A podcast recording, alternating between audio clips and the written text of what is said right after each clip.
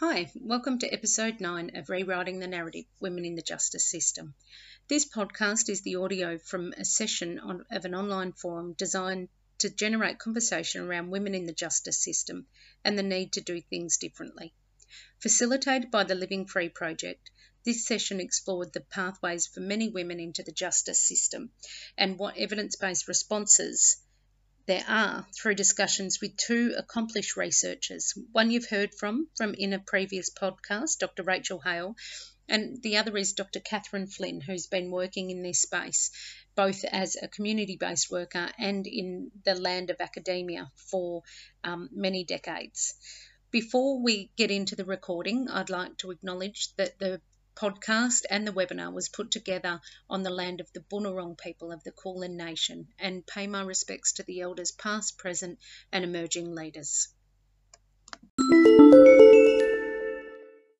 So I will introduce Rachel. So Doctor Rachel Hale is from the Federation University of Australia and works as a lecturer in criminology and criminal justice in the School of Arts.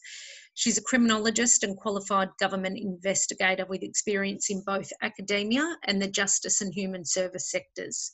Her research focuses on women's experience pre, during and post-incarceration through the lens of desistance theory, using a critical feminist approach to advocate for prevention and decarceration. So thank you, Rachel. Thanks, Lisa. So I'll just share my screen. Okay, hopefully everybody can see that. So thank you all for coming along today, and in the presentation, in my presentation today, I'm going to talk about this process of criminalising trauma, which is the topic of this particular uh, webinar in the series. I'm going to talk about that in relation to women's experiences pre, during and post-incarceration. So there's two images on the screen here. The one on the right, the aerial view, uh, represents the type of work and the angular approach that I take to women's experiences in the system. So as a criminologist and as a social scientist, my role really is to look at the broader macro picture of what's going on. So the social, the political, the way that those intersect with individual experiences. So connecting the macro then with the micro. And that can be very different from a practitioner perspective. So for those of you who are joining us today who work in and around the criminal justice system, you are probably um, more familiar with, and perhaps the picture on the left resonates more with, the image or the angle that, that you take in your work, um, where it's often on the ground, just dealing with the problems that are immediately in front of you. So the issues that arise in the immediate context, the challenges that arise, and just trying to deal with those. And so when you're on the ground, on the front line, trying to grapple with those immediate issues, oftentimes you don't have the, the time or the opportunity to step back and think about the bigger picture.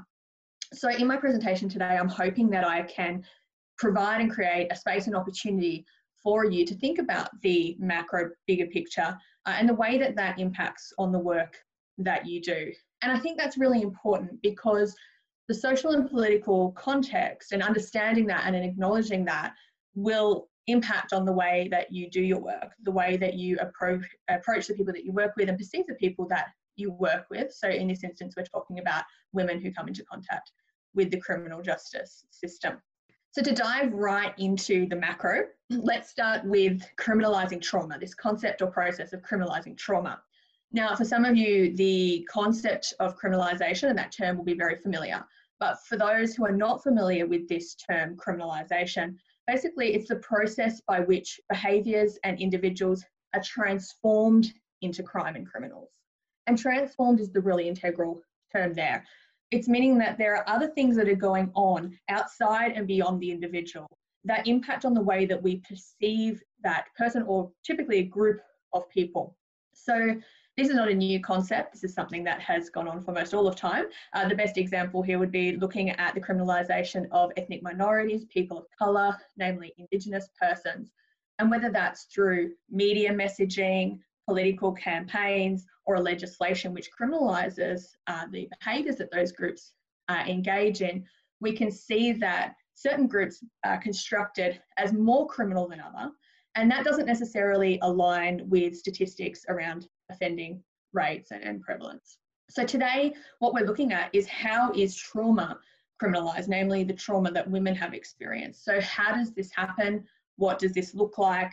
And why does this happen? And as I said, I'll be talking about that across three stages: pre, during, and post-incarceration.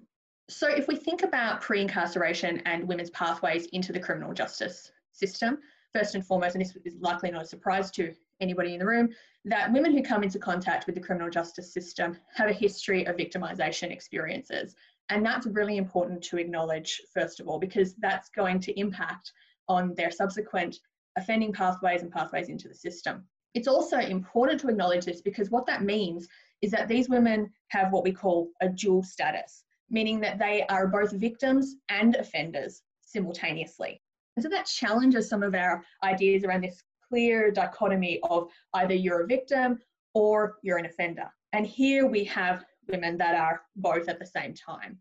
Uh, and you know, questions about how do you then a- approach that. And sometimes from a practical perspective, it is quite um, useful to have people sit in these neat categories of victim and offender, and it can be quite challenging uh, when people um, cross over both.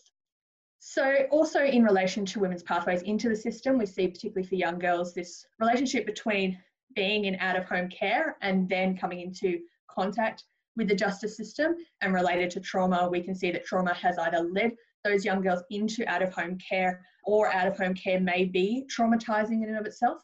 We also see high proportions of illicit drug use, and uh, namely drug use to as a coping mechanism to respond to that complex trauma.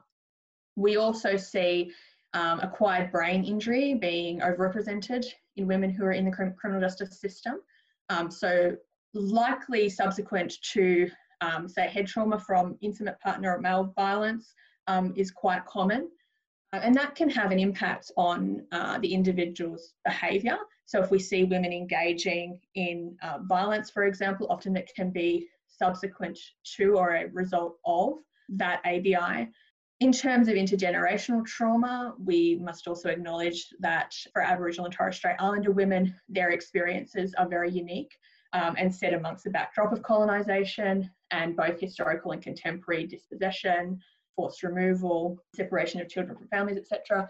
So that is really important to um, also understand the way that trauma differs in, in terms of uh, race and the, the intersection between gender and, and race. We also see in terms of those different forms of trauma, comorbidity with uh, poor mental health, which again can lead women to break the law and then thus come into contact with the criminal justice system. In thinking about how this process of criminalisation happens at this point in time, I think um, in relation to domestic and familial violence events, um, an example of this would be where police might be attending an incident that occurs and we see there's a misidentification of the primary perpetrator there and dual arrests of both the man and the woman in that situation. And so therefore women are criminalised often for retaliatory violence, so maybe uh, in protecting themselves from a violent male partner, and therefore are arrested and taken into custody. Another important thing to consider in terms of criminalisation at this point are also the bail reforms um, that have taken place. So here we see that there were a number of what we would call um, signal crimes, so crimes that elicited great fear in the public and a huge uh, emotional response and outcry from the public, and rightly so, because they are horrendous crimes. Um, namely, we're talking about the twenty seventeen Bourke Street uh, rampage in Melbourne, and we also have the twenty fourteen uh, Link Cafe siege, where there's this public outcry, and then in response to that, the state utilises law reform as a political tool. And so we saw changes, um, namely here presumptions against bail, that were in response to male violence, but which have had a disproportionately adverse impact on women and have increased the number of women who are refused bail, um, either because they won't apply for bail because they know their chances are very poor, um, or because they don't have stable accommodation to meet the eligibility for bail and such. So then we see these huge increases in the remand population of women um, across Australia, and in Victoria, from the statistics are from twenty twelve to twenty seventeen, the number of women entering prison on remand increased by one hundred fifty-five percent, which is huge. So then you have women that are sitting in prison, unsentenced, haven't even been to trial yet, haven't been found guilty, so flies in the face of this presumption of innocence, who are then being punished for their inability to be able to meet those bail eligibility uh, criteria, which is directly linked to their trauma histories and the subsequent disadvantage that they experience. So when we say criminalisation of trauma, pre-incarceration, these are the types of things that we're talking about. If we move now to look at the prison space and women's experiences during incarceration, in terms of what prisons are trying to do, ultimately there are competing goals. So on one hand you have punishment, incapacitation, and on the other hand you have rehabilitation. And those two things sit at opposite ends of a spectrum, and they are competing goals. So this space is referred to in the literature as a thera-punitive space, the thera being the therapy side and punitive being the punishment side. So it raises questions about whether you can actually achieve the therapeutic aims in a system which is ultimately, regardless of, of what programs, therapeutic programs are offered, is still traumatizing for people. And so in terms of the traumatizing effects of prison, we see that there are very high levels of psychological distress for women who experience imprisonment, and that is particularly uh, important to contextualise in terms of histories of self-harm. So the uh, impact that that's going to have on exacerbating uh, trauma, mental health conditions. We also see women in prison who may be punished for Uh, maladapting. So it's interesting in prison that those who adapt well to that, what is quite a unique uh, and strange place, a quasi-reality, are not punished, but yet those who don't adapt so well are um, punished in those spaces. And an example of that would be, say, um, prisoners with an intellectual disability and use of solitary confinement to respond to what are challenging behaviours. And so we see that um, histories of trauma impact the way that women behave in prison, the way that they experience the prison environment, and that criminalisation, that punishment of that trauma um, continues in that space and is exacerbated in that space. In terms of best practice in the prison system, certainly uh, gender responsivity is considered best practice. But given everything that I've just mentioned, Uh, again, coming back to the macro, I think we need to ask the question, are prisons appropriate spaces to respond to trauma, and particularly the complex trauma that we are talking about when we look at women who come into contact with the system? And then, of course, post-incarceration, so women's experiences of release. We see that release compounds previous trauma, so certainly for the women in my research, they explained how leaving prison without a job, without somewhere stable to stay, uh, returning to unsafe spaces, really exacerbated the trauma that was very typical and common for them throughout their life and, and long-standing. So it's this continuity of, of trauma through that release experience. In terms of a term to capture that experience, I, in my research, used the term reintegration into exclusion, which captures this reality that women are returning to the margins. They are not returning to the mainstream, and they were never part of the mainstream often to begin with. They experience stigma um, because of their criminal history and record and time in prison. They are isolated, which leads to feelings of loneliness, and all of that um, is traumatising in and of itself. We also see that loneliness leads to return to violent relationships, therefore further trauma, and also continued substance abuse to cope with release and the experience of imprisonment, which of course then leads to further reoffending, and then we see many women returning to prison. So in terms of desistance, which is the cessation of offending for women, um, if we think about that post-release, what that journey looks like, it's certainly not linear. There are peaks and lulls in that experience. People will often return to offending, but it will sometimes be a less severe form of offending, a less serious form of offending, or less frequent. Um, and so that also um, has implications in terms of how we respond to that offending. Do we criminalise people for that behaviour and reincarcerate them? And I think thinking about the way that we manage parole and breaches of orders, but also it has implications for support that is provided. And I think it's important to acknowledge that desistance is not a linear process, and experiences of trauma certainly continue to impact reoffending post-incarceration. So I don't know how I'm going for time, Lisa, but just to, um, all right, okay, just to wrap it up, some final comments. In terms of trauma, through my research and many other um, studies that have been done, both Australia and internationally, we see that the trauma that women experience is long-standing, it's complex, it's compounding, it's constant, and it's also exacerbated by criminal justice practices. In terms of, you know, what do we do then about this? My key message is that prevention is always better than cure. And I think we need to be thinking beyond just reacting and beyond just responding. And so this is where that macro context comes in.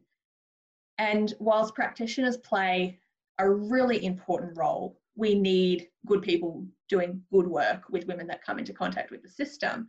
But nonetheless, the broader socio-political context can actually constrain the work of practitioners. So for example, this lack of government investment in welfare.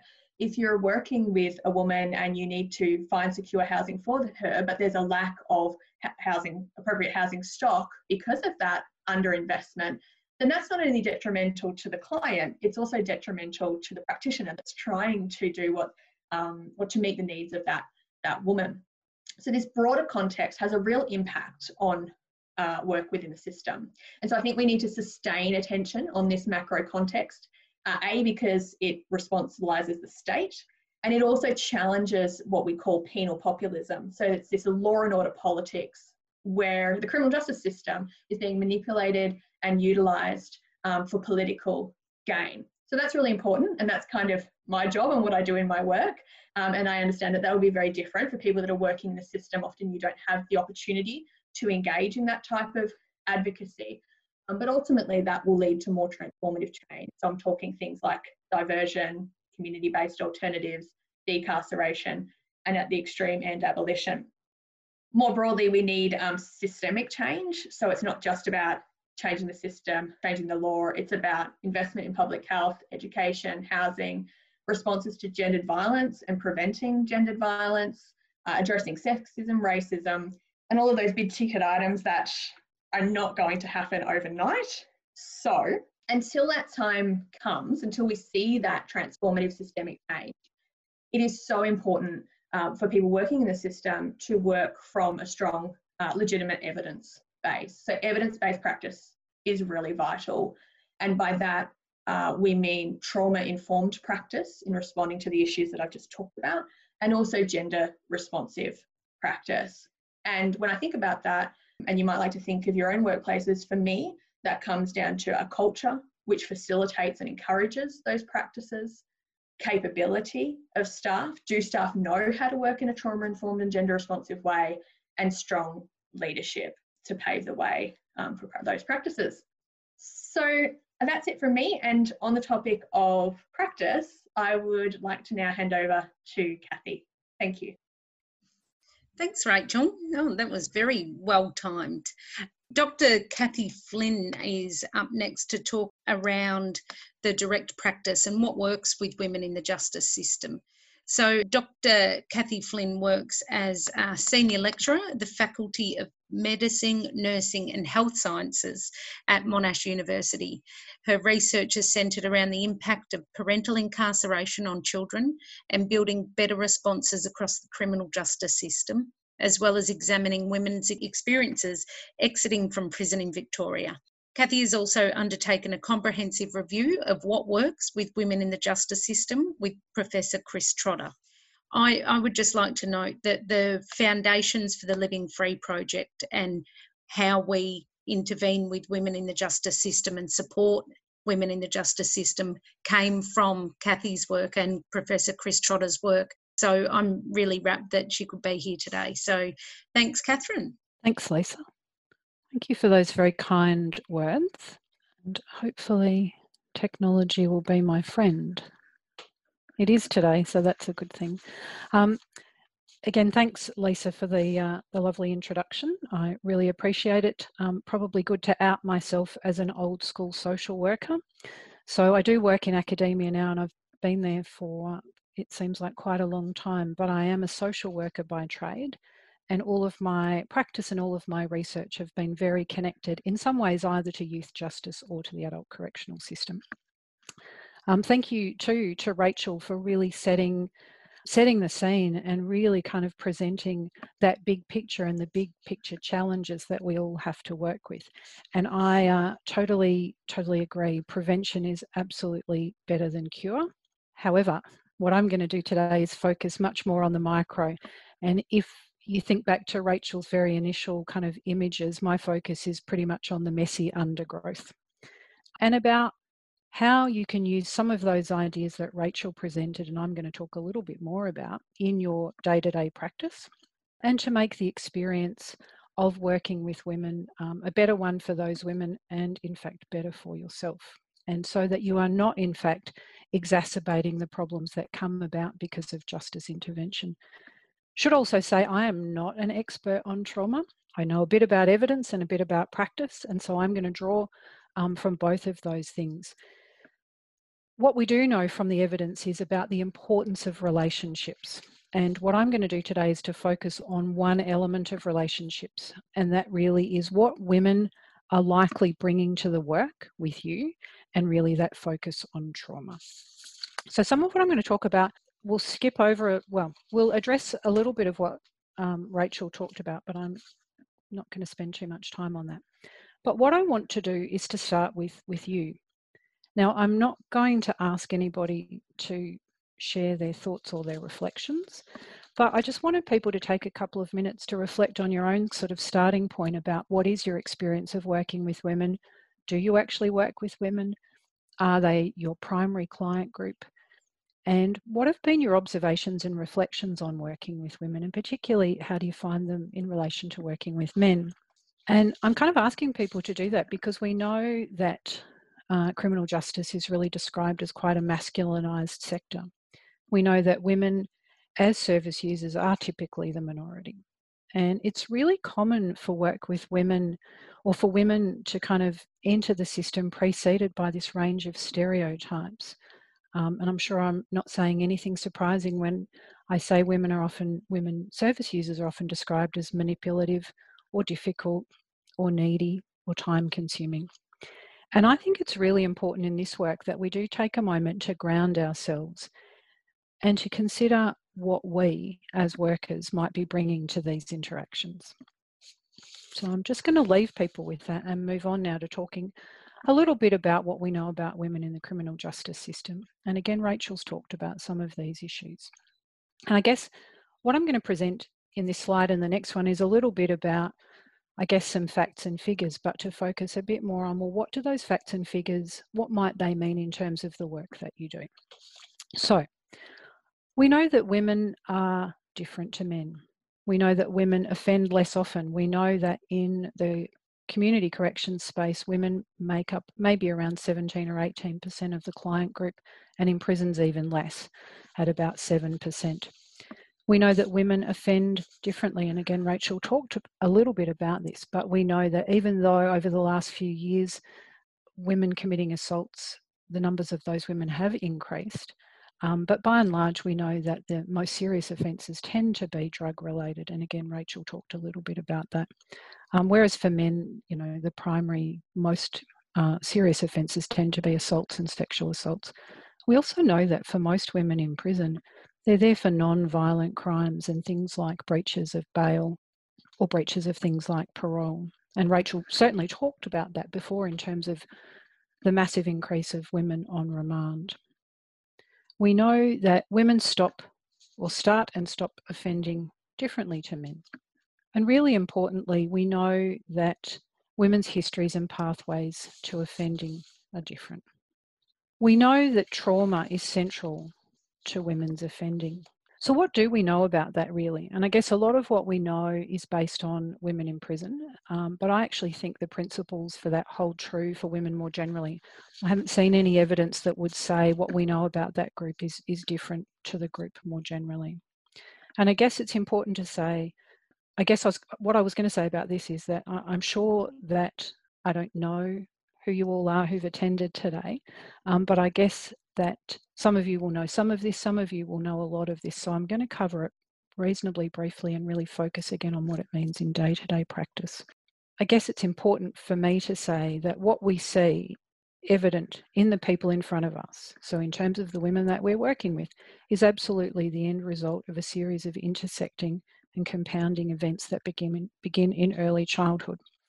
Now, I am quite sure that I'm preaching to the converted when I when I say that, and and I say that that's definitely not an excuse, but it's absolutely an explanation. And I think understanding these things is helpful to us in our practice. It helps to highlight the issues we need to be aware of and then some ways of responding to that. So we know that somewhere in the region of two-thirds of women have experienced childhood sexual assault.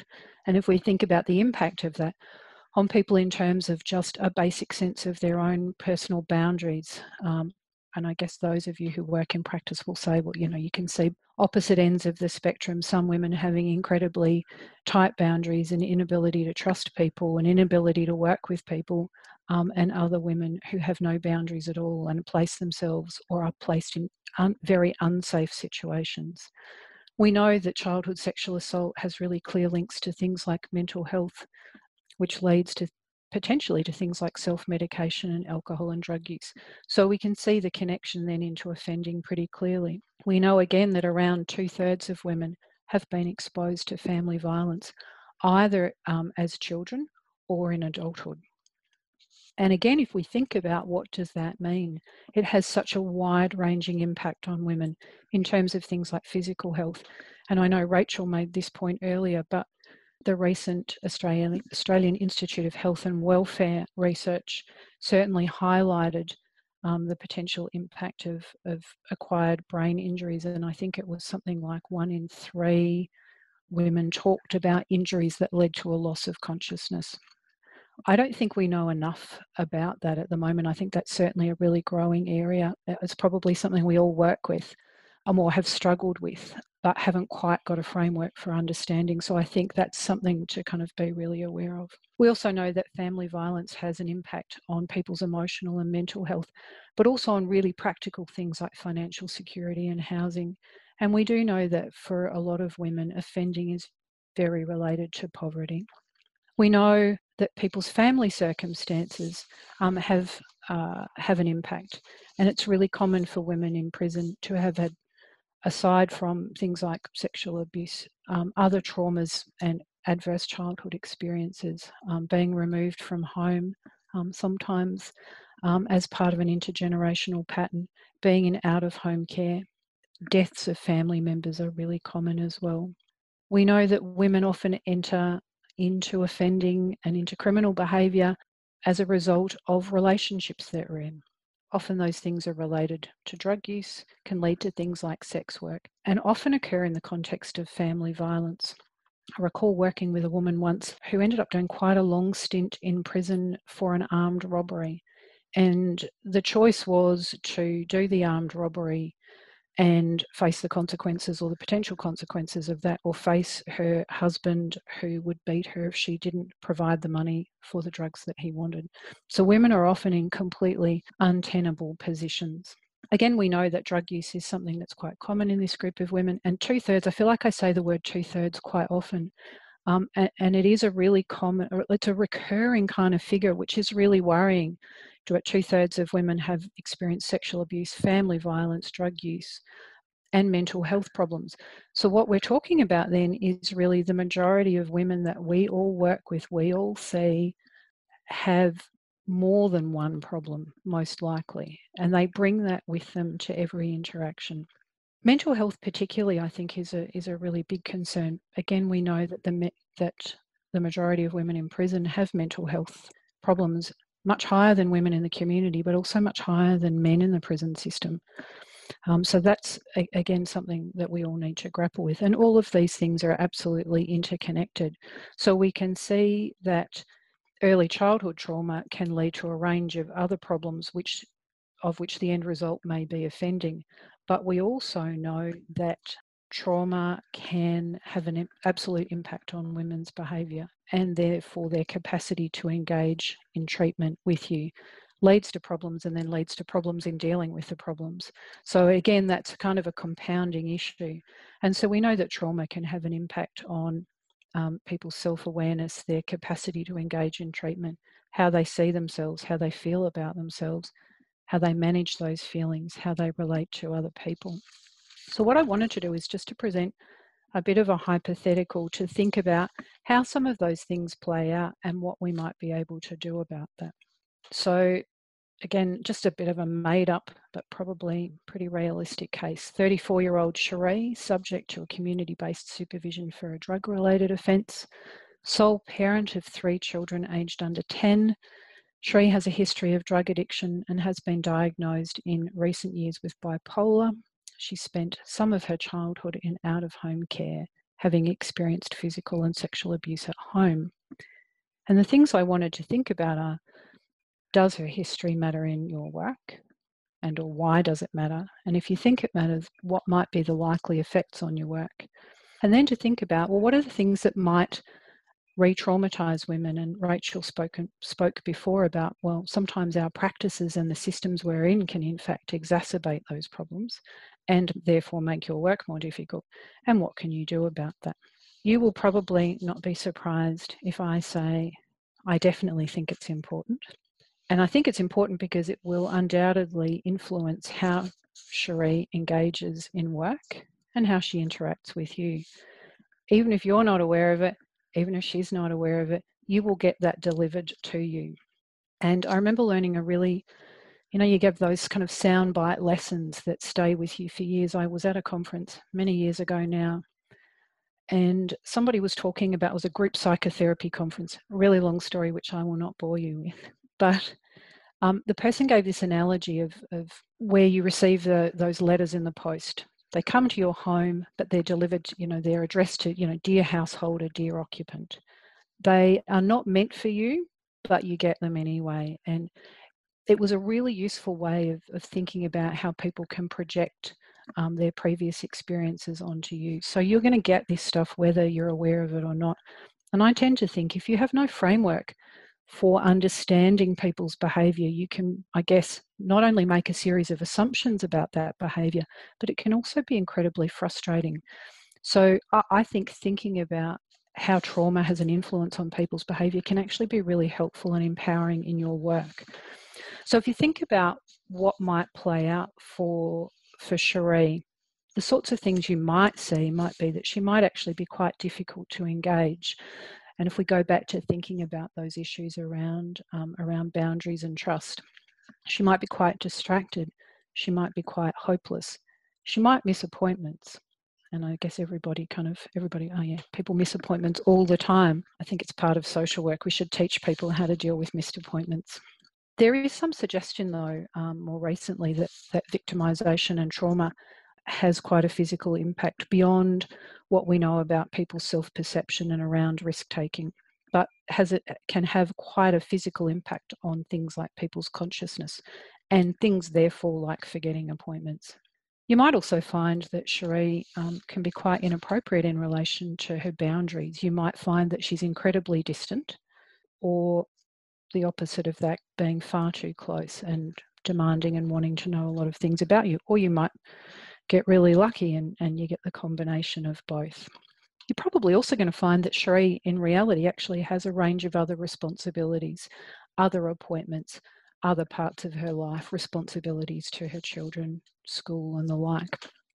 And if you think about in your role in working with her, the sorts of things that are likely to exacerbate those problems um, and to make them worse will be things like changes in staffing, reallocation of, you know, things like caseworkers. Um, it always surprises me, and it shouldn't, how often um, in statutory organisations that happens really regularly um, without any preparation for people and with no thought to what the implications of that might be. You might find that practices like needing to do observed urine screens will create additional problems. You might find that something like a busy office environment where there's no privacy, that's noisy, that's unpredictable, will exacerbate these problems. And not having any sense of autonomy will exacerbate these problems. And all of these things act to, I guess, replicate what Cherie is, is kind of bringing to you from her life history um, and those experiences of powerlessness. Okay, so that feels like a really heavy message, like, you know, someone comes, they bring all this stuff, they dump it on you, and now you're doing things that may in fact make it worse. There are things that you can do, and I say this because it is very micro and, and very mindful of the limited resources that we all work within. And I'm going to imagine also that people do some of these things, many of these things. But if that's the case, then I would say consider this as a bit of a reminder that the things that you're doing um, are in fact good things. I think things like consistency of staffing is really important. If you need to reallocate somebody like Cherie or any of your clients, in fact, this shouldn't just be a, oh, is somebody traumatised? Let's do this. I think there are good universal practices. If you're needing to reallocate staff, think about how you do that in a planned way. Um, when you take leave, because we all need to take leave, how can you reallocate your caseload and the women that you're working with to a consistent person over time, so that those relationships are already in place? Think really practically too. I know it's a slight sidestep, but being really practically aware that Cherie will have other responsibilities and you and the women that you work with will have other responsibilities. Asking about those, not assuming that, that you are central to her life. Do you have a system in place that reminds people about appointments? I know some systems are really kind of resistant to that, which is, you need to be responsible, you need to turn up. You, and I think, I don't know any of us, I know me, I get reminders on every single appointment that I have for everything. And I've become incredibly reliant on those things. And I think, let's assume that if you put into place that kind of universal practice, it will address some of the potential problems about missed appointments or missing appointments. That doesn't Um, fix the problem of lack of access to something like transport, but to also think about a really practical barrier of, does somebody need transport? Do you actually need to meet them in an office environment? Is there another, is there another environment that you can also meet them in? I think being really clear about boundaries is really important as well, and being consistent with those boundaries. Now, that doesn't mean rigid and tight and tightly in here. It just means consistent. Um, the thing I do know is that it's absolutely exhausting to be the, the person who's constantly putting boundaries into place. And you may not see the benefit of that work. Somebody else might see the benefit of that work, but that consistent boundary setting is a really important part of building safety and trust for women. The other things I think that are important are about how can you create as much choice in the intervention as possible. Now, if you're thinking Cherie is an involuntary client, absolutely, but within those boundaries, there are still many things that we can allow people to have choice about. It might be about the environment, it might be about the time, um, it might be something really as basic as, what do you want to talk about? What are the important things for you in your life? Even something like if Cherie has to have urine screens, how do you do that in a way that has is mindful of her need for safety, is mindful of, you know, transparency and trust and collaboration? How do you explain it? How do you allow her to ask questions about it? How do you give her as much choice as possible? So I think all of these things are about thinking through how you can be mindful that women bring a sense of powerlessness with them very often, um, and bring challenges in boundaries and challenges with relationships. And how can you put into place, I guess, a series of universal approaches to practice that will help you to work well with all of your clients. So I've really just focused today on thinking about trauma and being evidence informed, but it's a small part of, I guess, a whole package about um, how we can work well with women, um, thinking holistically, working collaboratively, working with people's strengths, ensuring connections to other services, knowing that people have to have their basic needs met, and being mindful that what you do as a worker makes a difference. And just to kind of say that, I, you know, I think the evidence is pretty is pretty clear that I'm working with women that, you know, a relational approach that's strengths-based and collaborative are the things that will help you work well. So that is it from me, and just some resources and references um, that are all freely available, um, which might be useful. And I know somebody was asking about sharing slides, and that is a good idea. Thank you.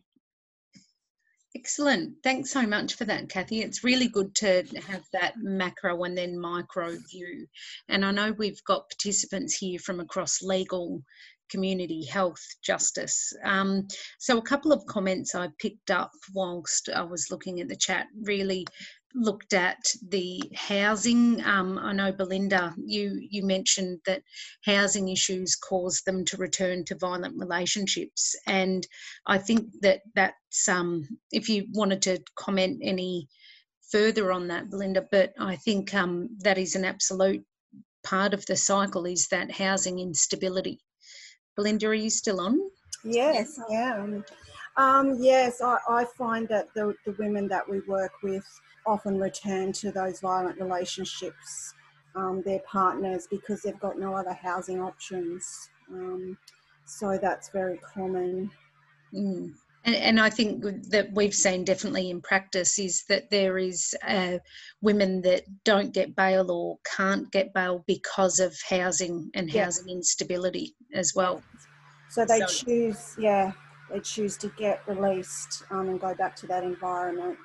Well, not so much choice, because it's not really their choice. They've really got no other options. Mm, absolutely. And I guess that's where that broader systemic advocacy comes into it for, you know, the housing sector and safe and secure housing as well. Absolutely, yes. Mm. And Rachel, I'm um, from White Lion, also commented in relation to getting training for all of the practitioners around trauma. I'm really interested, and this is a chat I, I think I would love to have, uh, about there's been a broad brushed approach to trauma-informed service delivery. So do you think that that hasn't happened, Rachel, or is it a different thing that we need? I just think the importance of it. Um, my program comes from a trauma-informed practice, and we look at the, um, the strengths of a person. We come from a strengths-based approach, and we can just look at things so holistically and broadly. And I know that even just sometimes speaking with other workers who, the words thrown out there are like trauma-informed practice and strengths-based approach, but I don't feel as though the appropriate training is provided across the entire sector. I do just think it's kind of a buzzword that people are aware of and have an understanding of, but without the actual training to follow. Um, and I know that just coming from an advocacy point of view, when I do look at trauma, coming from a trauma-informed lens, it does open the eyes of other workers as well. Um, so yeah, I just, big advocate of trauma-informed practice. Can I add something just in response to that, Lisa? I really agree, Rachel, and I think that, I don't know, it's something I think that's quite evident, I don't know, I'll just speak from a social work perspective. There are often big motherhood statements, what I would call motherhood statements, you know, we're going to do strengths or we're going to do this. And in fact, what we need to do is to unpack those and go, what does that actually look like on a day-to-day basis? What can I practically do? Can I, and so I, what I kind of was trying to do a little bit today was to talk about what might that look like? Can I give somebody choice about meeting in an office or meeting somewhere else? Or can I do this or can I do that? But yeah, just putting a label on something is not helpful unless you actually help people think through the, the practical application of it. I think you're really, really onto something. And I, I think um, in addition to the the training, absolutely, gender, around gender responsiveness as well, you know, that goes hand in hand. And I think um, one of the things that I have, it was like, you know, the light bulb moments that you have when you go, that's actually it. And, you know, today's topic is around criminalising trauma, and there must be a better way our service system can support women so they don't fall through the gaps. And one of the things that became quite apparent in in the work that we've been doing in the Living Free Project is there actually isn't any models of care, evidence-based models of care in the mental health sector to respond to complex trauma. So I'm, I'm interested in anyone's experience or thoughts and comments around that. Well, I've got some thoughts about it, but I, I've got thoughts about many things. Um, I guess one of the difficulties, I think, is that in the criminal justice space, there's such a focus on, you know, risk needs and responsivity, which um, one of the one of the links I put at the end of my slides was to a really good gendered critique of that. Um, which I think is really important. And again, Chris Trotter, who I've worked quite closely with, has done some work in that space too, to say, that all of those things, I have some problems with that model, full stop, but where you don't actually address people's needs as they present, as they see them, you're not actually going to get anywhere anyway. But I think I think it's the competing ideology in the bigger system that makes it difficult to establish a different framework, I guess is what I'm trying to say. Mm. And if I could just quickly comment on risk, need, responsivity, um, because that is the dominant approach, um, particularly in relation to um, correctional uh, offender management. I think there, the literature indicates that there is this conflating of need with risk. So a lot of the issues that we've been talking about, which stem from trauma, when you do that assessment, people that are very high need then come out as very high risk. And then that high risk rating has an impact on the prison that that person is uh, housed in, the, the treatment that they receive there in terms of the level of security, the level of, of surveillance. So I think there's a whole range of issues around Um, some of the models that we're using where there's a claim that they are evidence-based, but in fact, when you look at the literature, it is actually, um, there's conflict within the literature and there's querying of the um, effect that those models have on lowering recidivism rates. So the evidence base isn't strong enough really to back up those approaches. Um, and we do see for women then, they are overrepresented in high-risk categories because they are high need. Another issue I just really quickly want to talk about, and this is the micro-macro as well, is that a lot of the models that um, are applied and used are very individual-focused, very much centred on the individual person and responsibilising them as the primary agent for change without recognising this broader context, which constrains the choices and agency that that individual has. So I think it's really important in applying those models to be mindful of the intersection between the individual and then the macro, broader social context. Absolutely. And um, Posey, I noticed a comment there from you in the chat um, that a lot of these models are skewed towards male offender needs. And that is, I think, one of the really underpinning thing in the justice um, and legal settings is that a lot of this, the research, a lot of the evidence is driven by male offenders, and because they're the majority population. So there's a big push um, to really shine a light on women in the justice system because they are uniquely different and have uniquely different needs in terms of response. Um, I'm, I'm, I know that there's a number of people here, uh, legal practitioners, so legal reps, and um, that have had experience in the court system with women. And I, I'm just interested to know if there's any practice direction or anything in their practice around responding to women. Robbie, I might be, Robbie, Robbie's a barrister, so I don't know if you've got any comments there. No?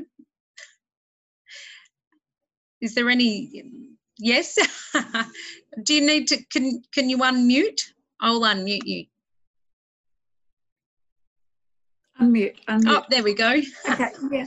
Um, what I'm finding really, really difficult, Lisa, and everybody, is how female client, client, my female clients, when they offend on in a male way, if I could put it that way, are treated with such venom and anger. They're treated almost worse than males are, for example a female who, that's what Rachel says, doubly deviant, yeah. A female who um, offends against a partner, particularly a female partner, you know, life imprisoned is, isn't enough type of thing. It's just so, so strong that um, it leaves me in despair. And the, the other side of it that I was thinking about, especially when Catherine did her um, case study, is that we are constantly band-aiding these women when they're coming out. Um, they are They are left in jail because they have no housing and they're poor and they're drug addicted. That's basically it, unless by some miracle they live in your area, Lisa, and I can get them out. The rest of them are Dame Phyllis Frost. Um, they come out. When they finally come out, they, probably come out on a C C O, and it's such a blunt instrument again. Um, it, they're rated as high risk of reoffending. Even, I don't know, quite know how the formula comes about, but it's, it's a damning formula. Um, they're put on a C C O. Some, I've got one woman, um, I think she's been given a fine now of three and a half thousand dollars. She's homeless. She's in some sort of drug rehab centre. She's never going to pay that for the rest of her life. Um, I'd struggle to pay it. And that was because she assaulted her male partner, that is she hit him on the face. Um, no, there's no, no matter, it, it's the reverse of male justice. I mean, I can't say you want to see what he's done to her in the past, because you're never allowed to say that about females when your client's a man.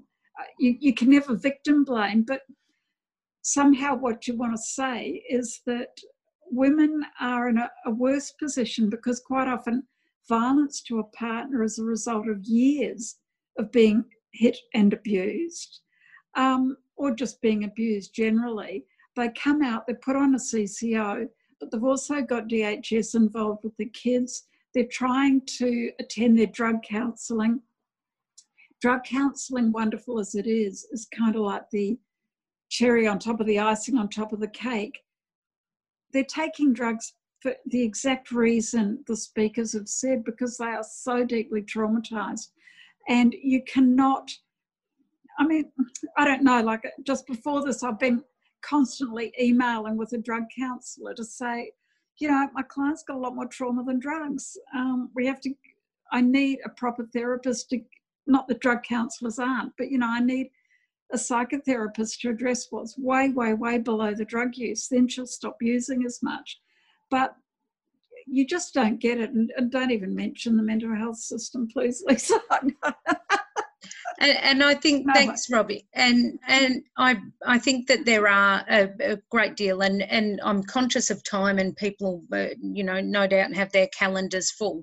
And today we just really wanted to start by highlighting the background of women in the justice system. Um, there is a lot going on. The Federation of Community Legal Centres has Smart Justice for Women, that's looking at um, both the justice system reform as well as the service system reform. So where is it that the real advocacy efforts need to put in, um, and where do they need to target? So I think that it's uh, definitely around um, that changing the narrative, um, the stigma that comes down with women in the justice system. Um, but whilst that is a longer term goal, it's if we can influence Um, how one practitioner that has a connection with a woman might change or consider how that might be different from that for them, and how trauma actually underpins their presentation in the justice system. I think that, you know, we have a responsibility as a collective to start changing that narrative. So on that note, it is bang on three o'clock. I um, have everybody's email, so I am more than happy to share the slides. And also we've got, uh, the Living Free Project has a very amateur podcast um, that will trans, um, we'll put this recording into as well. So I'll pop that link in there. And um, future sessions, feel free to make contact via return email, and um, Uh, you know, anything that you want to hear about, we'd, we'd love to get everybody together and keep going on this journey as a collective across different sectors. So thank you, everyone. Thanks, Rachel thank and you. Catherine. Thank, thank you. you. Thanks,